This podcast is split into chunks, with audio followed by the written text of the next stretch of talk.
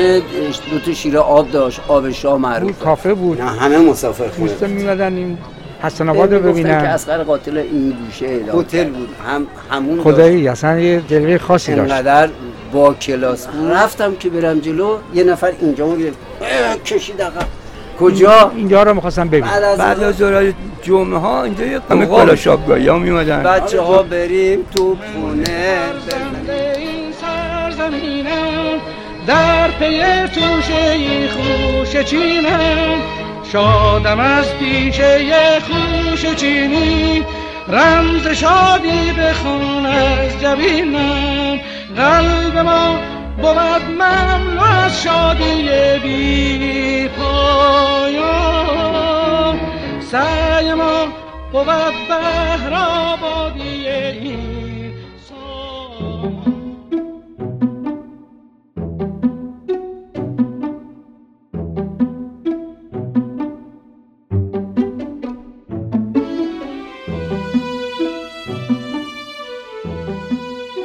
تاریخ پیدایش میدان در ایران یه سبقه نسبتا طولانی داره و لزوما ارتباطی هم با تهران نداره. مثلا میدان صاحب الامر در تبریز یا نشانه های از میدان در شهر قزوین.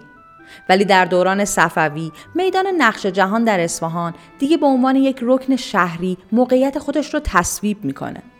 در واقع هر جایی که عناصری مثل حصار، بازار، مسجد جامع، ارگ حکومتی، چهارباغ یا میدان داشته باشه، عملا شهر محسوب میشه. پس میدان یکی از مهمترین ارکان یک شهر به حساب میاد.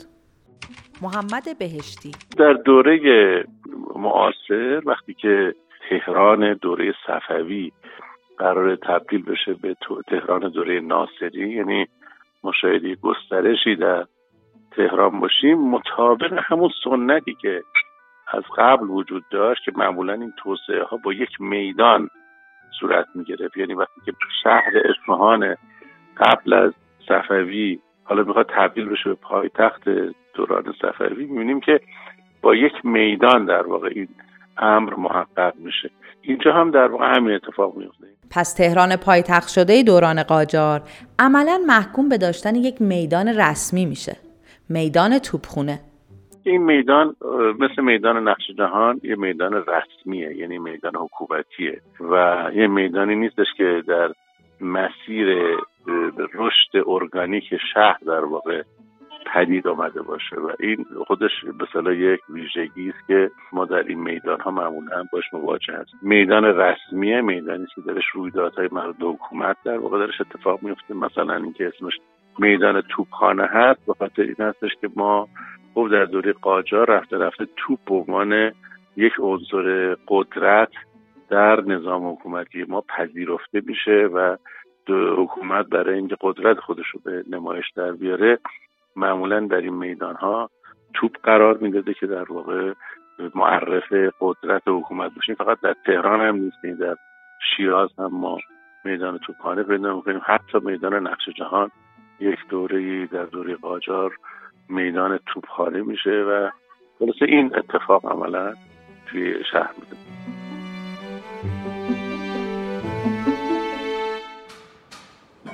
کار میدان توپخانه در سال 1246 شمسی در دوران ناصرالدین شاه در زمینی مستطیل شکل و در بیابان شمالی میدان توپخانه قدیم یا میدان ارگ کنونی آغاز شد. جایی که پیش از آن و از زمان فتلی شاه برای جایگیری توپها و توپچیها اختصاص داشت به این ترتیب کار معماری میدان را محمد ابراهیم خان آذربایجانی دایی کامران میرزا بر عهده گرفته و در سال 1256 پس از ده سال به سرانجام رساند. اسکندر مختاری قدیمیترین شواهد از میدان توپخانه برمیگرده به تصاویری که تهیه شده توسط جهانگردان فرنگی از میدان و نقشه های تاریخی که توسط باز هم خارجی ها تهیه شده مثل ناسکوف و همینطور کرشیش قبل از شکلگیری میدان. این فضای فعلی میدان قبلا جایی بودی که خندق شمالی شهر ازش عبور می‌کرده و یک دروازه در قسمت جنوبی قرار داشته به اسم دروازه دولت که این دروازه به واسطه یک پلی که از روی یک خندق رد می شده با قسمت بیرونی و شمالی شهر ارتباط داشت. در اثر توسعه شهر در دوره قاجار یک طرح جامعی به نظر می‌رسه که برای شهر تهران تهیه میشه. این طرح هم شامل خیابان کشی های جدید در شهر هست و هم شامل توسعه شهر هست. میدان توپخانه در موقعیت فعلیش از این طرح جامع نشأت گرفته. بر اساس این طرح شهر گسترش پیدا می‌کنه. مساحتش از حدود 400 هکتار به 2500 هکتار می‌رسه و قسمت بسیار گسترده از اراضی شمالی شهر منظم به شهر میشه. اینطوری که شواهد نشون میده چند راه که مربوط به محلات جدید شهر بوده به میدان توپانه می‌رسیده. ولی در اینجا میدانی وجود نداشته. از سال 1284 به بعد هست که پیریزی یک میدان در موقعیت فعلی میدان توپخانه ریخته میشه و تصمیم می‌گیرن که میدان ارک یا میدان توپخانه قدیم رو از مقابل قسمت جنوبی کاخ گلستان و شمالی بازار به این نقطه منتقل کنن بخش شهرسازیشو میشه مطابق با میدان نقش جهان تصور کرد. اما سویه معماریش یک معماری تجددگراست که تلفیقی است از معماری نوکلاسیک متداول در و معماری ایران تجددی که شاید محصول سفرهای شاهانه به اروپا بود. رضا شکوری. بعد از اینی که سفر اولش ناصرالدین شاه میره در بازگشتش یکی از چیزهایی که بسیار طلب می‌کنه که اتفاق بیفته داشتن خیابان به اون شکل و صورتیه که در اروپا تجربه کرده و میدان و جاهایی که عرصه عمومی باشه. یعنی از این حیث میشه ناصر شاه رو خودش جز اولین گذاران مشروطیت و دموکراتیزاسیون شهر و کشور دونست.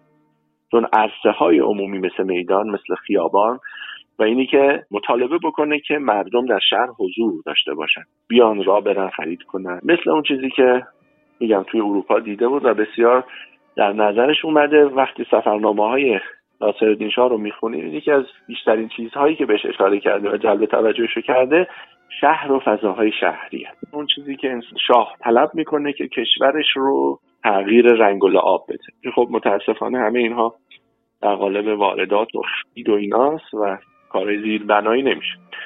ولی این از این جهت میگم که ساخته شدن میدان یک اتفاق منحصر به فرد نیست. یک دانه است از تسبیحی از اتفاقاتی که یا رشته ای از اتفاقاتی که داره تو اون دوره به طور مشخص میفته تجسم ما از میدان توبخانه در دوران ناصری با اون چیزی که امروز از اونجا می‌بینیم کلی تفاوت داشته. تشابه ولی فقط در ابعاد میدان شاید بوده باشه. ترسیم فضای میدان در طرح اولیه از زبان رضا شکوری. میدان یک هندسه ای داره هندسه یک به دو جز تناسبات طلایی به حساب میاد. در دور تا دورش حجره های توپچی و توپ ها ساخته میشه در اون دوره ابتداییش در طبقه همکف انبار توپ هاست و در طبقه بالا حجره توپچی ها این رو هم بگم که میدان شش تا دروازه داشت. دروازه هایی که میدان رو به خیابان هایی که از اون منشعب می شدن یا به اون منتهی می شدن متصل می کرد در حقیقت همونطور که متوجه شدین میدان خیلی شبیه به میدان نقش جهان بوده که دور تا دورش اتاقهایی وجود داشتن که توپ ها و ادوات جنگی رو حفاظت می کردن. و طبقه دوم هم محل سکونت سربازان و توپچی ها بوده. با کشته شدن ناصر شاه و مرگ مزفر شاه محمد علی شاه پسر روی کار میاد. شاید از لحاظ ساختار شهری در این دوره تغییراتی در میدان رخ نداده باشه ولی اتفاقات بسیاری در اون روی میده. یکی از مهمترین این اتفاقات واقعی توپخونه در سال 1286 شمسی بوده که داستانش رو از زبان فرزانه ابراهیم زاده میشنویم. حدودا یک سال بعد از امضای فرمان تشکیل مجلس اول. که خب می‌دونید دیگه محمد علی شاه با مجلس مخالفت های زیادی می‌کنه و خب کشش ها و تنش های زیادی در بین اینها میشه. اما در نهایت در اون زمان و بعد از کشته شدن علی از خان امین سلطان شیخ فضلالله نوری در اعتراض به شرایطی که وجود داره میاد یه چادری رو در کنار میدان توپخانه می‌زنه و اونجا بست میشینه و این بست نشینی از اون روز شروع میشه افرادی بهش میپیوندن و این بست نشینی چند روزی ادامه داشته تا اینکه متحسنین میان حمله می‌کنن به طرف مجلس و مدرسه سپه سالان همچون امارت مجلس که در کنارش قرار داشته. و این حرکت رو از میدان توپخانه آغاز می‌کنن به سمت مجلس. و خب یک تنش بسیار زیادی اتفاق میفته یک جنگی بین اینها چندین روزه می‌گیره. و بعد از 20 روز کشمکشی که بین اینها اتفاق میفته نهایتا محمد علی شاه تسلیم میشین از شیخ الله می‌خواد این جمع رو برهم بزنن و پشت جلد قرآن رو امضا می‌کنه که حافظ ارکان مشروطیت باشه این امضا خیلی مهم هست. این قرآن دو بار پشتش امضا میشه توسط محمد علی شاه و هر دو بار هم البته زیر این امضا می‌زنه. این یکی از مهمترین اتفاقاتیه که در میدان توپخانه میفته و اصلا به واقعی میدان توپخانه معروف میشه. و دو سال پس از این واقعه اعدام شیخ فضلالله نوری در میدان توپخونه. زمانی که دیگه فاتحان اومدنشون به تهران قطعی میشه شیخ فضلالله نوری میگن که پرچم عثمانی رو به سر خونش بزنه تا جانش امان پیدا بکنه که شیخ فضلالله نمیپذیره. شیخ مهدی پسر بزرگ شیخ فضلالله نوری به پدرش توصیه می‌کنه که به یک جایی متحسن بشه و شیخ فضلالله این کار رو نمی‌کنه و فردای اون روز ایشون رو دستگیر می‌کنن و در یک دادگاه ایشون رو محاکمه می‌کنن. در نهم مرداد 1288 یعنی حدودا حدود دوازده روز بعد از فتح تهران در میدان توبخانه یک ساعت و نیم مونده به غروب آفتاب شیخ الله نوری رو به دار می آویزن در میدان توبخانه و خب یکی دو روز هم جنازش اونجا میمونه. بعد خانواده جنازه در خانه دفن می‌کنن و از اونجا به قوم منتقل می‌کنن. با این وجود پس از مرگ ناصر شاه میدان تقریبا یک دوران افولی رو سپری می‌کنه که شنیدنش از زبان اسکندر مختاری پژوهشگر شهری خالی از لطف نیست. اسکندر مختاری. بعد از ترور ناصرالدین شاه دوره تقریبا افول میدان هست. خیلی توجهی رو نمی‌بینیم. چه در دوره محمد علی شاه چه در دوره مظفرالدین شاه و چه در دوره احمد شاه. ظاهرا با کم شدن اقتدار دولت اقتدار میدان هم رو به افول میره. مخصوصا اینکه بعد از ساخته میدان توجه زیادی به میدان مشق میشه و عملا عملکردهای نظامی در همون دوره ناصرالدین شاه از میدان توپخانه منتقل میشه به میدان مشق. و میدان توپخانه بیشتر نقش نمادین و سمبولیک پیدا می‌کنه برای نمایش اقتدار حکومت. اقتداری که در دوره احمدشاه به حداقل توان خودش می‌رسه. دولت دولت مقتدری نیست و زمین ها برای تغییر حکومت در ایران فراهم میشه.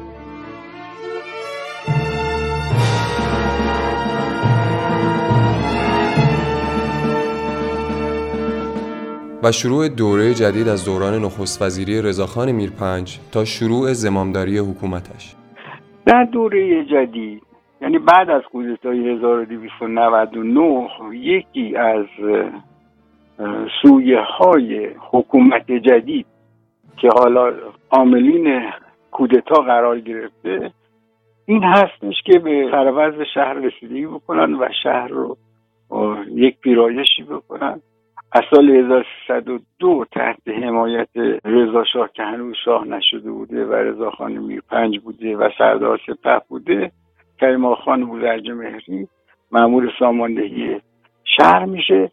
دستور اول به نظر من این هست که نشانها و نمادهای دوره قاجاری از شهر محو و این محو شدن قبل از تخریب دروازه های شهر متوجه میدان توپخانه است. به همین دلیل هست که شروع می‌کنن به تخریب دروازه ها و تخریب دروازه ها از زبان سام گیورات.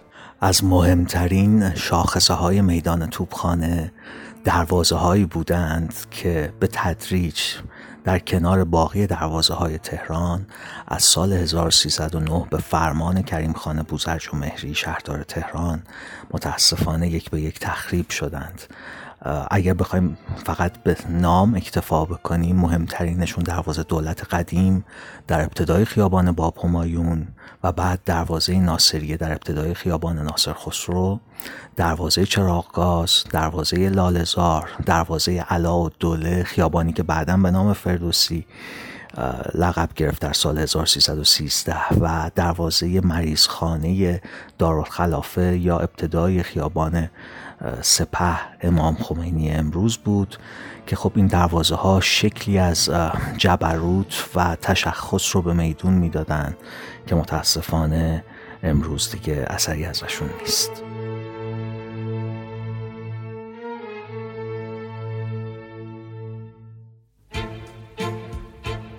در پی تخریب ساخت و سازهای مهمی رخ میده که تعدادی از اون تغییرات هنوز هم بر بستر میدان جا خوش کردن. دوران قدرت رضاشاه تغییر نام میدان از توبخانه به میدان سپه و روی کار آمدن گاسپار ایپکیان اولین رئیس بلدیه پس از کودتای سوم اسفند. اما مهمترین فراز میدان توبخانه بعد از کودتای سوم اسفند 1299 هست که فردی به اسم گاسپاری پکیان که از ارامنه طبعه عثمانی بود کفیل بلدیه میشه. گاسپاری پکیان فردی فرهیخته بود ادیب بود و نمایشنامه نویس که در سال 1295 به دعوت ارامنه تهران برای تدریس در مدرسه هایکازیان به ایران میاد. سه سال بعد به عنوان یکی از بازرسان اداره تعلیم و تربیت منصوب میشه و تو همون چند سالی که در ایران بود قبل از اینکه شهردار یا کفیل بلدیه بشه کارهای جالبی می‌کنه و حتی چند نمایشنامه می نویسه ایپکیان برای اینکه بتونه شکلی به میدان توپخانه بده. با نیکولای مارکوف صحبت می‌کنه. بعضی ها اعتقاد دارن که شکل و شمایل اولیه میدان توپخانه بر اساس میدان اصلی سن پترزبورگ هست و ساختمان بلدیه در شمال میدان توپخانه با تفکر و حتی میشه گفت درایت گاسپاری پکیان شروع به ساخت می‌کنه. البته دوران شهرداری او هم دوره کوتاهی بود و بعد از دو سال تمام شد. اما نقش خودش رو در میدان توپخانه و بعد شهر تهران گذاشت و کارهای زیادی هم حتی برای شهر تهران کرد. و تشریح ساختمان ها و مکان های جایگزین شده در میدان که شمایل اصر قجری توپخونه رو به کل تغییر داد. اما یکی از بناهای شاخص در میدان توپخانه در جبهه شرقی میدان بانک شاهی یا بانک ایران و انگلیس هست که در سال 1296 توسط بارون جولیس رویتر در تهران تأسیس میشه. این بانک اولین بانکی بود که به چاپ اسکناس مبادرت ورزید. در سال 1312 آرچیبالد سکات این ساختمان رو خراب می‌کنه و با مباشرت مقاطع کاری به اسم مستر کول ساختمان فعلی رو می‌سازه که سردر و ورودی این بنا هم کار استاد حسین لورزاده هست ساختمانی که در حال حاضر هم وجود داره. در جبهه غربی میدان در قسمت جنوبش سه ساختمان مهم بود که کمتر نامی از اونها برده میشه. یکی از اون ساختمان ها که یکی از بناهای مشهور آرتکوی تهران بود تا چندین سال پیش هم بود که متاسفانه به خاطر ساخت و سازهای مترو خراب شد. ساختمان لیستر در طبقه سوم این ساختمان اداره پرورش افکار هم بود که بعدها رادیو ایران از دل همونجا در اومد در جنب ساختمان لیستر یک ساختمانی بود به اسم اداره ناقله که بعدها راهنمای رانندگی نام گرفت تأمینات که آگاهی بود و نظمیه که خب به صورت نظمیه جزو بناهایی بود که از دوران ناصرالدین شاه توسط کنت آنتوان دو مونتفورته تأسیس میشه در جبهه شمال غرب میدان توپخانه. امارت شیر و خورشید بود که به نظر میاد حدود سالهای 1301 و 1302 همان زمان که بلدیه در حال تأسیس بود با ابتکار دکتر امیر علم که یکی از بنیانگذاران جمعیت شیر و خورشید سرخ ایران بود این ساختمان هم ساخته میشه که بعد از اون موزه علی اکبر صنعتی میشه که اون هم قصه ای داره. اما لیستر داستان جذابی داره که شنیدنش خالی از لطف نیست. زمانی که اتومبیل تازه به ایران آمده بود رانندگان اتومبیل یک موقعیتی شبیه خلبانان امروزی داشتند چون به هر صورت مهارت نادری بود. شخصی به اسم احمد میرسپاسی که دورانی راننده وسوق دوله و احمد شاه بود و بعد راننده رضاخان سردار سپه میشه یکی از این اشخاص بود. زمانی که رضاخان به سلطنت می‌رسه و رضا شاه میشه در حقیقت یکی از اتفاقاتی که میفته ترقی ناگهانی احمد میرسپاسی هست که با درجه سروانی وارد ارتش میشه و بعد سرگرد میشه و بعد رئیس واحد نقلیه قشون میشه و مدتی هم اتفاقا رئیس قورخانه و زراراتخانه هست که در بخش دیگری از گوشه غربی میدان توپخانه بود که در اعیاد و جشنها اون زمانی که آتش فشانی می‌خواستن بکنن و آتش بازی بکنن مسئولیتش با همین احمد میرسپاسی بود. دیگه بعد از مدتیشون مرد ثروتمندی میشه و نمایندگی یک شرکت انگلیسی به اسم لیستر رو می‌گیره که موتور برق و قطعات اتومبیل و حتی وسایل فنی و کشاورزی هم وارد می‌کنه. و احمد میرسپاسی بعد از اینکه این نمایندگی رو می‌گیره فامیل خودش رو عوض می‌کنه به نام احمد لیستر می‌ذاره که یکی از زمینداران و ملاکان بزرگ ایران. هم میشه که اتفاقا قصه جذابی هم داره.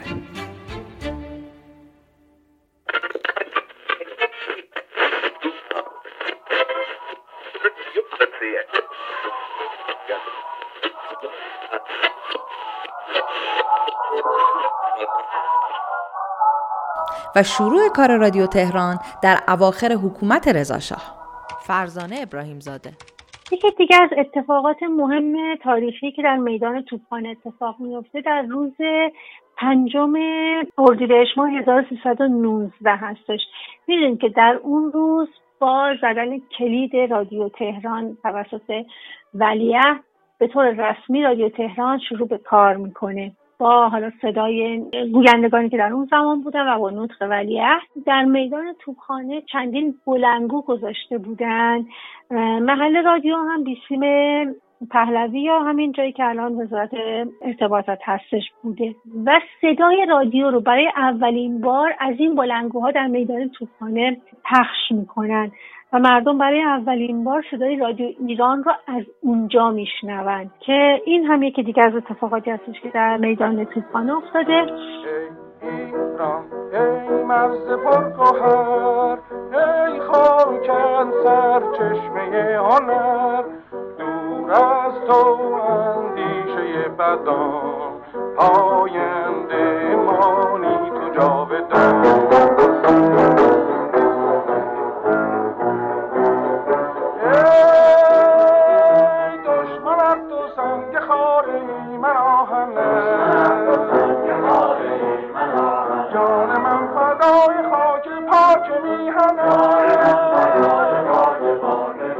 دوران پس از رضاشاه و روی کار آمدن محمد رضای پسر بیشک دوران افول و از همگسیختگی میدان توپخونه بود.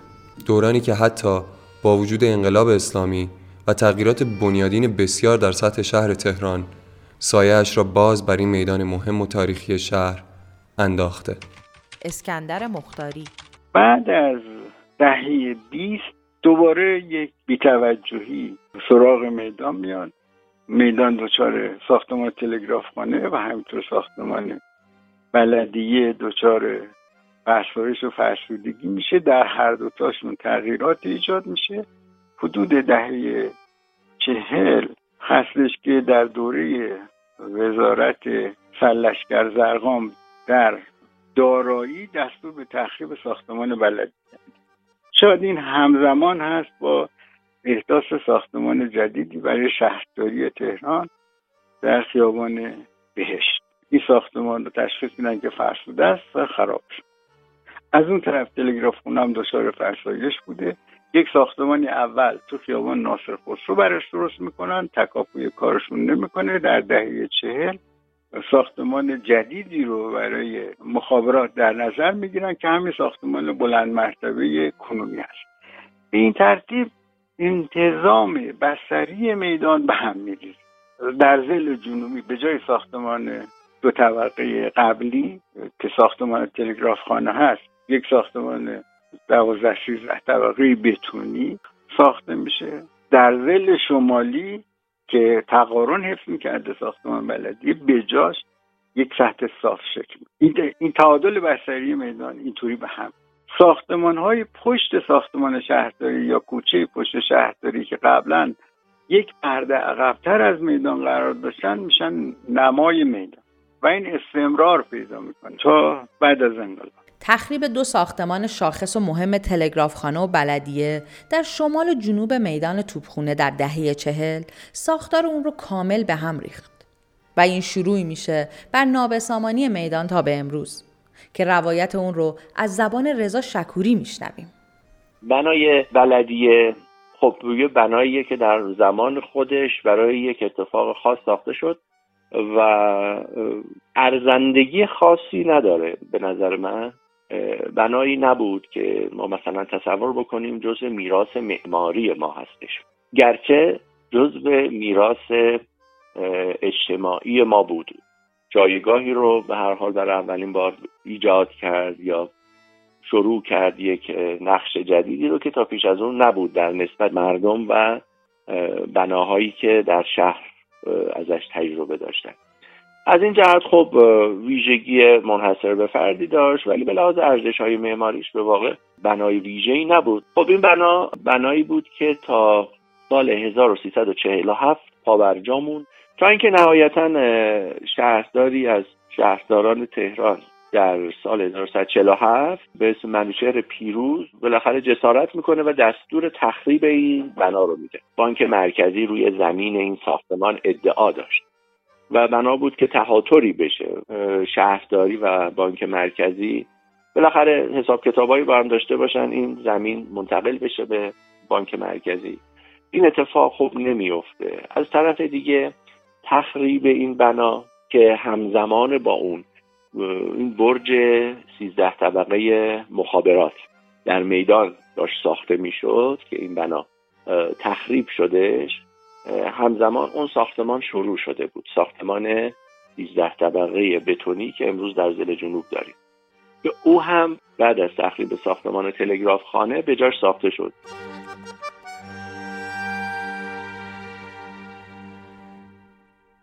به این ترتیب با تخریب ساختمان بلدیه در زل شمالی میدان وارد مرحله دیگری از زیست خود شد. زمین بنای تخریب شده همینطور باقی میمونه که دو سه سال بعد شهرداری اونجا رو آسفالت می‌کنه میگه آقا فعلا تا اینی که تعیین تکلیف بشه اینجا رو بکنیم پارکی خب اتفاقی که برای میدان میفته فقط این نیستش که یک بنای اصلی شو در زل شمال از دست میده هندسه میدان تغییر می‌کنه. یعنی میدان از اون تناسب یک به دو داره تبدیل میشه به یک مستطیل بدقواره. و خب وقتی این هندسه و به تبعش معماری میدان بدقواره میشه رفتار شهری هم در اون بدقواره تر میشه. شما در تمام عکس هایی که تا پیش از تخریب بنای بلدیه از میدان توپخانه می‌بینید یه نظم و نسخی هم در حرکت سوارش هم پیادش هستش. به دلیلی که اون میدان بر اساس هندسهش یک رفتارهایی رو القا میکردش. چه حالا به لحاظ روانشناسی محیط چه به لحاظ بحثای کاملا فیزیکالی که در فضای کالبدی اتفاق میفته میدان از سال 47 هندسهش رو از دست داد. یک اتفاق بدی هم در طبع این افتاد و اون که بناهایی که در کوچه پشت شهرداری بود و تا قبل از اون پشت این بنای بلدیه پنهان می‌شد و دیدی به میدان و میدان به او دیدی نداشت با تخریب بنای بلدیه اینا شدن نمای اصلی زل شمال میدان. برای خیلی سوال بود که چرا به اونجا میگن پشت شهرداری؟ شهرداری کجا بود؟ این که زل خود میدانه. و عملا در این اختشاش میدانی اصلا عجیب نبود که میدان تبدیل به گاراژ و مسافرخونه بشه. دوره رضاخان ماشین اتوبوس دیگه شروع می‌کنه به رواج پیدا کردن یعنی از دهه ده. گاراژ های اتوبوس ها تو خیابون ناصر خسرو خب طبیعتا مسافرخونه ها میان نزدیک گاراژ ها دیگه. طرف از گاراژ از اتوبوسش پیاده میشه بالاخره یه جمعه اطراف می‌خواد بره سر بکنه. مسافرخونه هم تو ناصر خسرو شکل می‌گیره در دهه چهل که موج مهاجرت از روستاها به شهرها صورت می‌گیره در پس بحث اصلاحات ارزی که روستاها بالاخره یک موجی از خالی شدن رو تجربه می‌کنن و هر حال تعداد تریپی که حالا به قول راننده تریپ که از شهرهای کوچکتر یا از روستا به سمت تهران میان به شدت افزایش پیدا می‌کنه. خب به همون نسبتا به شدت مسافرخونه ها یا مهمان پذیرها افزایش پیدا می‌کنن و همین باعث شروع تغییر چهره میدانه. بنابراین طبقه ای که به لحاظ اقتصادی فقیر به لحاظ اجتماعی آسیب پذیر و به لحاظ فرهنگی به شدت بیگانه با شهرن. اینها اصطلاحا پرس زنان پیرامون میدان میشن. و میدان اینها رو در چهره خودش تجربه می‌کنه. شما عکسای دهه پنجاه رو نگاه بکنید یا فیلم هایی که دهه پنجاه ساخته شده و میدان در پس زمینه این فیلم ها دیده میشه شما اینو کاملا می‌بینید. اینا این مسافر خونه بوده. اینا همه مسافر خونه بود. حالا شده پاساژ پاساژ فتوبت مسافر خونه بود این بغلیش موتیی مسافر خونه اینا همه مسافر خونه حالا چرا این پاساژ ما این شکلی شد؟ برای اینکه مهمون خارجی زیاد باشه. اون که هتل بود بیشتر خارجی ها اونجا بودن و جمع می شدن و اونجا استراحت می‌کردن اونجا غذا میخوردن این صحبت ها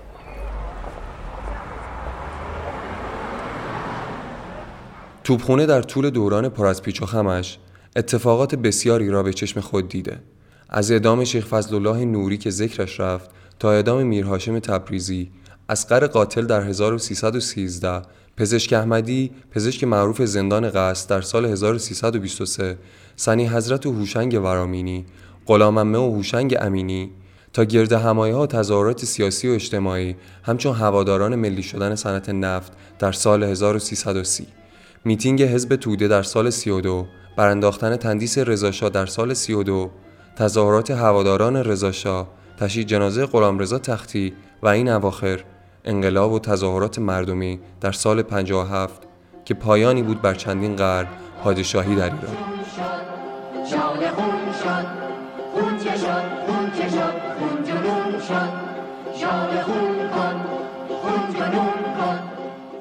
و اتفاقات انقلاب در توبخانه فرزانه ابراهیم زاده یکی از اتفاقات تاریخی که در سال 57 در میدان توپخانه میفته روز 21 بهمن ماه 1357 هست که مردم حمله می‌کنن به زندان کمیته مشترک که بعدها بازداشتگاه توحید میشه و خب یک دوره هم زندان شهربانی بوده.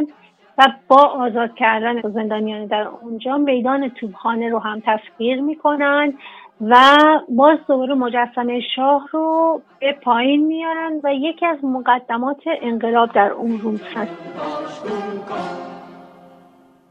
دوران پس از انقلاب قاعدتا با وجود مشغله ها و اتفاقات فراوان امکان ارتقای شرایط نابسامان میدان رو از دولت و شهرداری نداشت. اون هم با اون موقعیتی که در قبل از انقلاب از این میدان باقی مونده بود. کشور درگیر جنگ شده بود و مخالفین حکومت هم هر روز و به یک بهانه دست به خرابکاری می زدن. یکی از مهمترین اتفاقات که زخمی بر پیکره میدان گذاشت و هنوز از یادها نرفته بمبگذاری 15 شهریور 1361 در توپخانه بود. در پی انفجار بمب از سوی عوامل داخلی آمریکای جنایتکار در خیابان ناصر خسرو که سبب شهادت رسیدن. بعد از انقلاب وقایع اتفاق میفته که اون بقایای میدان محصور بازمانده از اقدامات بلدیه هم دچار نقصان میشه.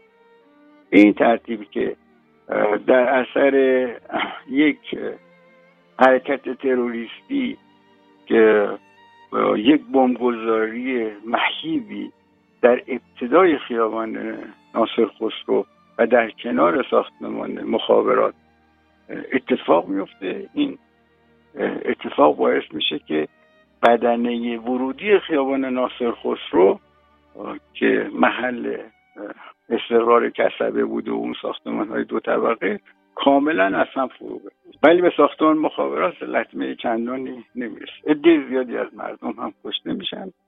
ولی عوارض این تخریب برای میدان هولناک چون بدنه میدان در گوشه جنوب شرقی از بین میره. یک کامیون پر از TNT در اونجا در مقابل مهمانخانه اونجا بوده می‌گذارن و این منفجر میشه. بیش از 48 نفر کشته میشن در اونجا و یک حفره بزرگ در اونجا درست میشه و یکی از بزرگترین بمبگذاری هایی هستش که ما در طی دوران بعد از انقلاب شاهدش هستیم. به قصد ساختمان مخابرات رفته بودن که همین اونورترش این اتفاق میفته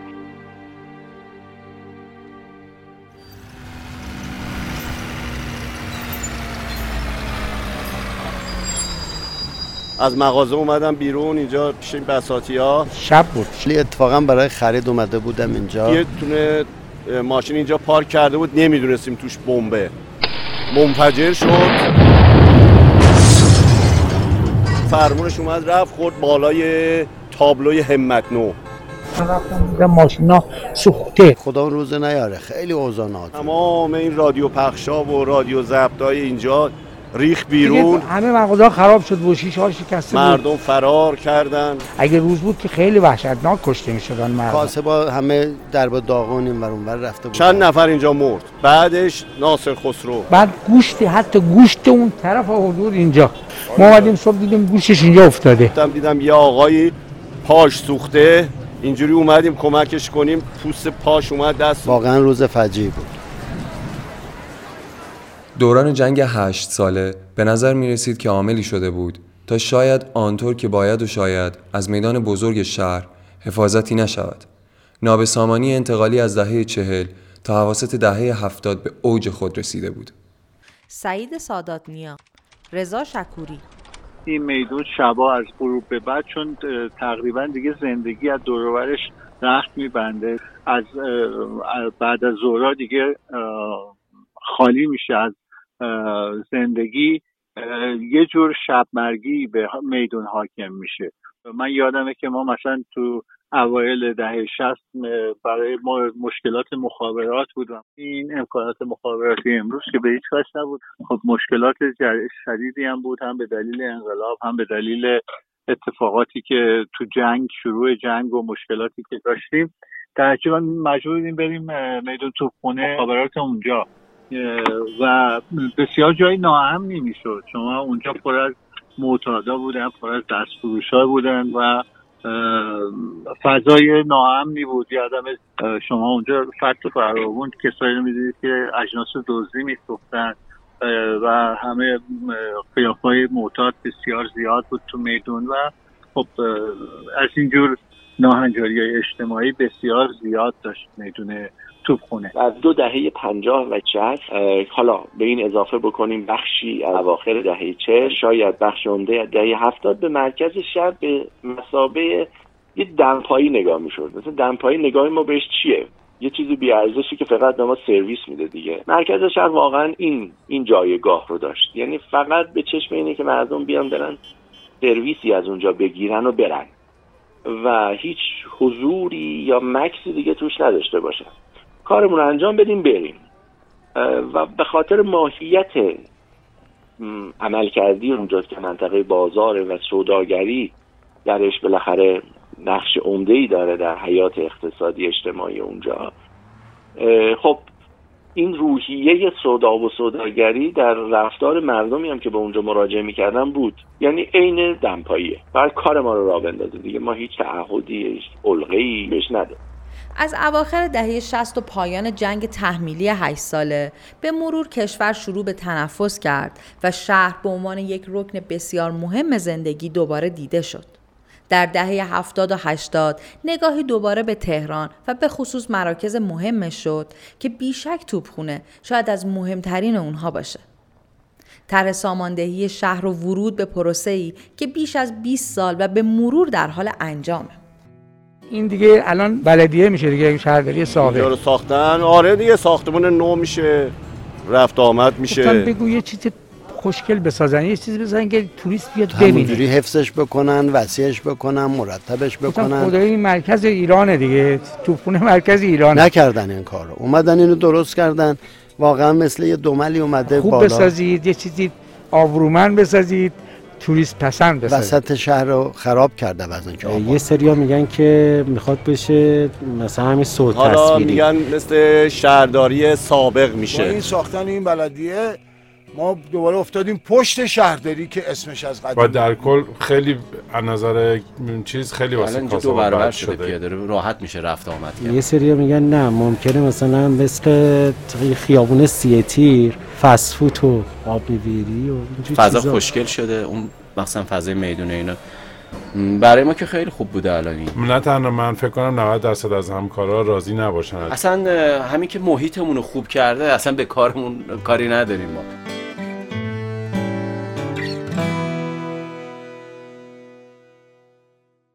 اسکندر مختاری سعید سادات نیا میدان باید برگرده. میدان رو شما به مسابه یه کاسه ای فرض کنید که لبه هاش ریخته. این لبه های ریخته رو باید بهش برگردون. بخشی از عناصر از گذشته باقی موندن. بخشی از عناصر در گذشته از بین رفتن. بخشی از عناصر رو میشه تجدید کرد بخشی رو هم نمیشه تجدید کرد. یکی از عناصری که قابلیت تجدید داشته ساختمان بلدیه تهران که خوشبختانه سازمان زیباسازی طرحش داد. از عناصر قدیمی که باید بهش توجه می‌شد یکی ساختمان موزه علی اکبر خان صنعتیه که مرمت اساسیش توسط بازم سازمان زیباسازی انجام شد. خوشبختانه بانک تجارت در حال تبدیل ساختمان خودش به موزه است. مرمت اصولی داره انجام میده تابلوهای رو جمع کرده و برداشته. بدنی پشت شهرداری داره تمیز میشه. ساختمانی که ساختمان کاوه سر لالزار تمیز و مرتب شده. الان مونده دو تا گوشه غربی جنوب غربی و جنوب شرق. جنوب غربی که در اختیار متروه. باید اون بدنه میدون رو برگردون به وضعیت قبلیش. یعنی اون محصولیت باید در اون گوشه دوباره ایجاد بشه. یک. در قسمت شمالی خیابان ناصر خسرو در محل تقاطع با میدان توپخانه باید همین اتفاق بیفته. باید اون بدنه که یه بخشش توی ناصر خسرو بوده و یه بخشش هم تو خیابان امیرکبیر قرار می‌گیره دوباره برگرده برای اینکه مسئولیت میدان. دوباره محقق بشه. با ساختمان مخابرات معلوم نیست که چه باید کرد ولی از نظر من آیندهش معلوم. این ساختمان باید برداشته بشه. در نهایت جای این ساختمان اینجا نیست. یه موقعی بحث امنیت بود و مسائلی که در این ساختمان هست. الان اون مباحث هم دیگه مطرح نیست. این ساختمان بتونی که مثل صد جلوی دید میدان رو گرفته در نهایت بعد برداشت بشه. نه حالا. اون موقع که احتیاج به یه تجدید ساختار داشته باشه.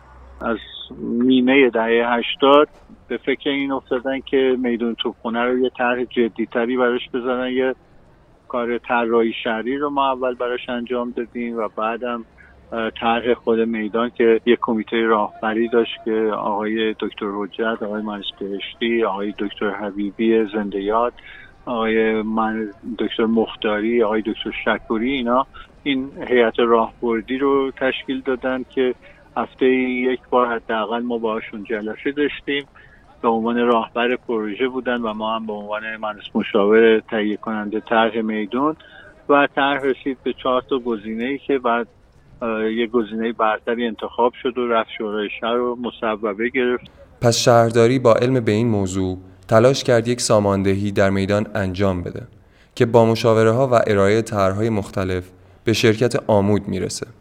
شرکت آمود پس از سالها مطالعه طرحهای مختلفی رو برای بهتر شدن موقعیت توپخانه ارائه میده که نهایتا پس از چند بار بازنگری طرح ساخت دوباره ساختمان بلدیه رو در دستور کار قرار میده که روایت اون رو از زبان سعید ساداتنیا و فرزاد رستمی فر مدیر عامل و رئیس هیئت مدیره شرکت آمود مجری پروژه بازسازی این میدان میشنویم.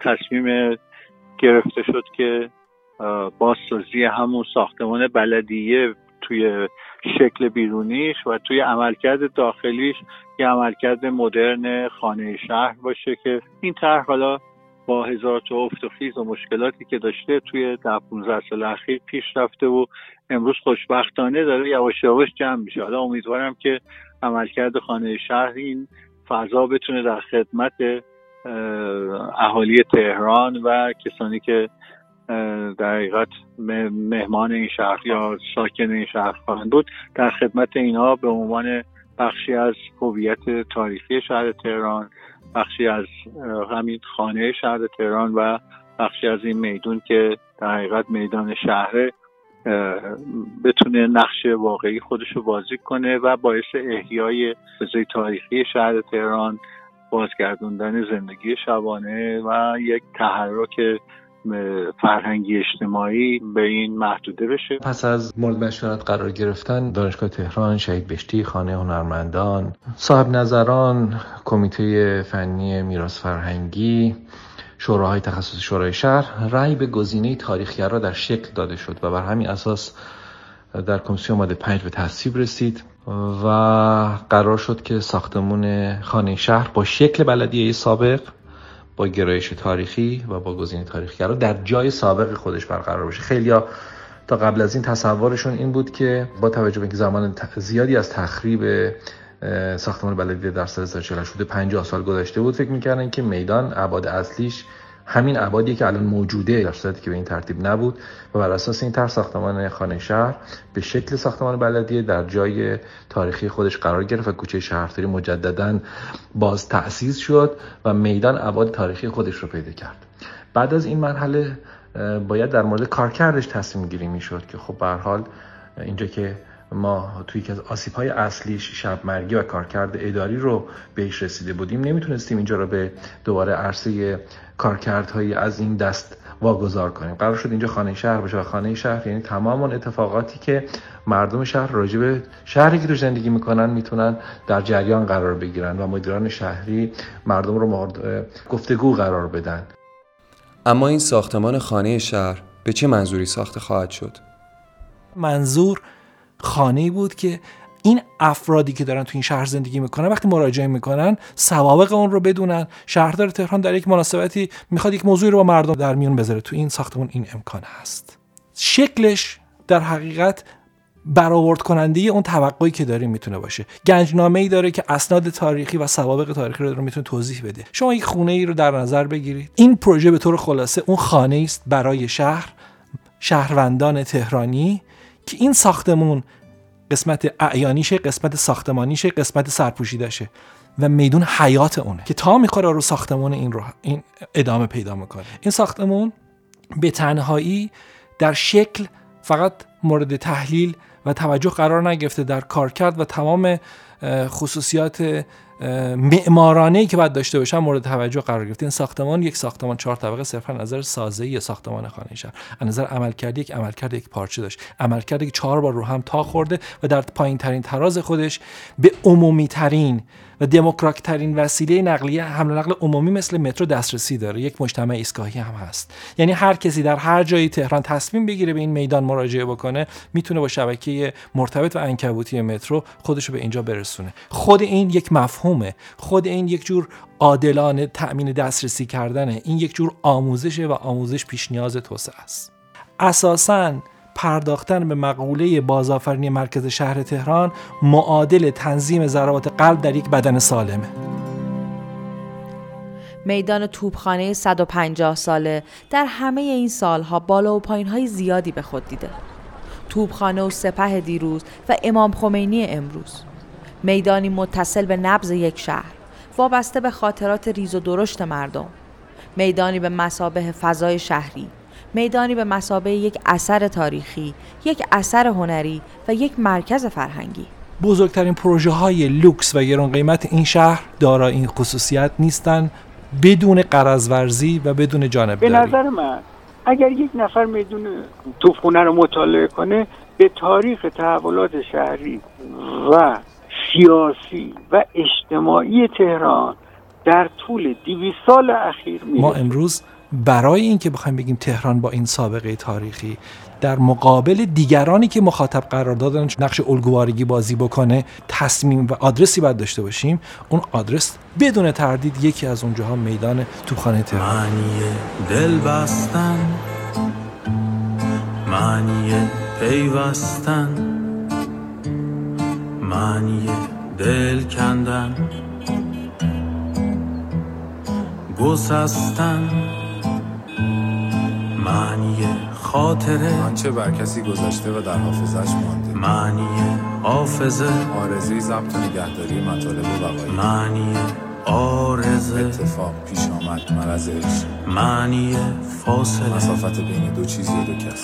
تو خیلی دوری. خیلی دوری. تو خیلی خیلی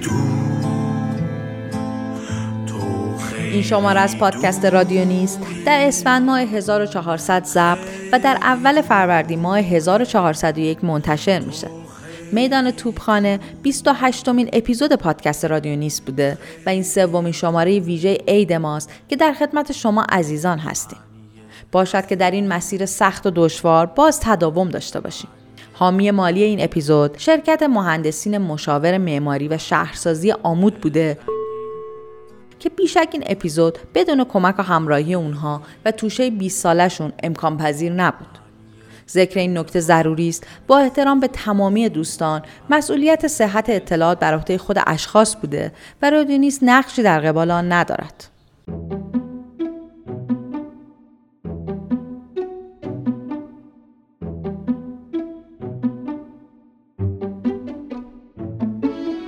کارشناسان و مهمانان ما در این شماره آقایان سعید ساداتنیا، فرزاد رستمیفر، محمد بهشتی، اسکندر مختاری، رضا شکوری، مهرداد زاهدیان، سام گیوراد و خانم فرزانه ابراهیمزاده و جمعی از کسبه قدیمی و جدید میدان توپخونه بودند. جا داره که از علیرضا حشمت نژاد و ایمان یاری بابت همراهی ما در این شماره تشکر ویژه‌ای داشته باشیم. منابع ما در این شماره کتاب میدان توپخانه دارالخلافه ناصری نوشته مهنام نجفی و انتشارات روزنه و فیلم میدان بیحسار ساخته مهرداد زاهدیان و آرشیو شرکت آمود بوده است. شما برای شنیدن و همراهی رادیو نیست کافیه به یکی از اپهای پادگیر یا سایت تلگرام ما مراجعه کنید که با یک سرچ ساده به ما متصل بشید. اما گروه سازنده رادیو نیست در این شماره مالک و صاحب امتیاز این پادکست مجموعه زیبانه نویسنده و کارگردان رامیار منوچرزاده مدیر تحقیق نگین فیروزی بوده و نگار گروسی، امیر بهادر بیات و ماعده علیپور او را در این مسیر یاری رسوندن. گویندگان نگین فیروزی و کاویان اسماعیلی بوده و تدوین کار بر عهده فرزان رضاییه. کار ساخت و تنظیم موسیقی بر عهده محمد برزیده و آیدین انزابی پوره طراحی ها و ساخت هویت بصری پادکست رو استودیو ملی انجام داده و موشن ها و کارهای گرافیکی بر عهده نرگس فداکاره. انتشار و پشتیبانی شبکه های اجتماعی توسط محمد حدادی و حسین دیدبان انجام می‌گیره.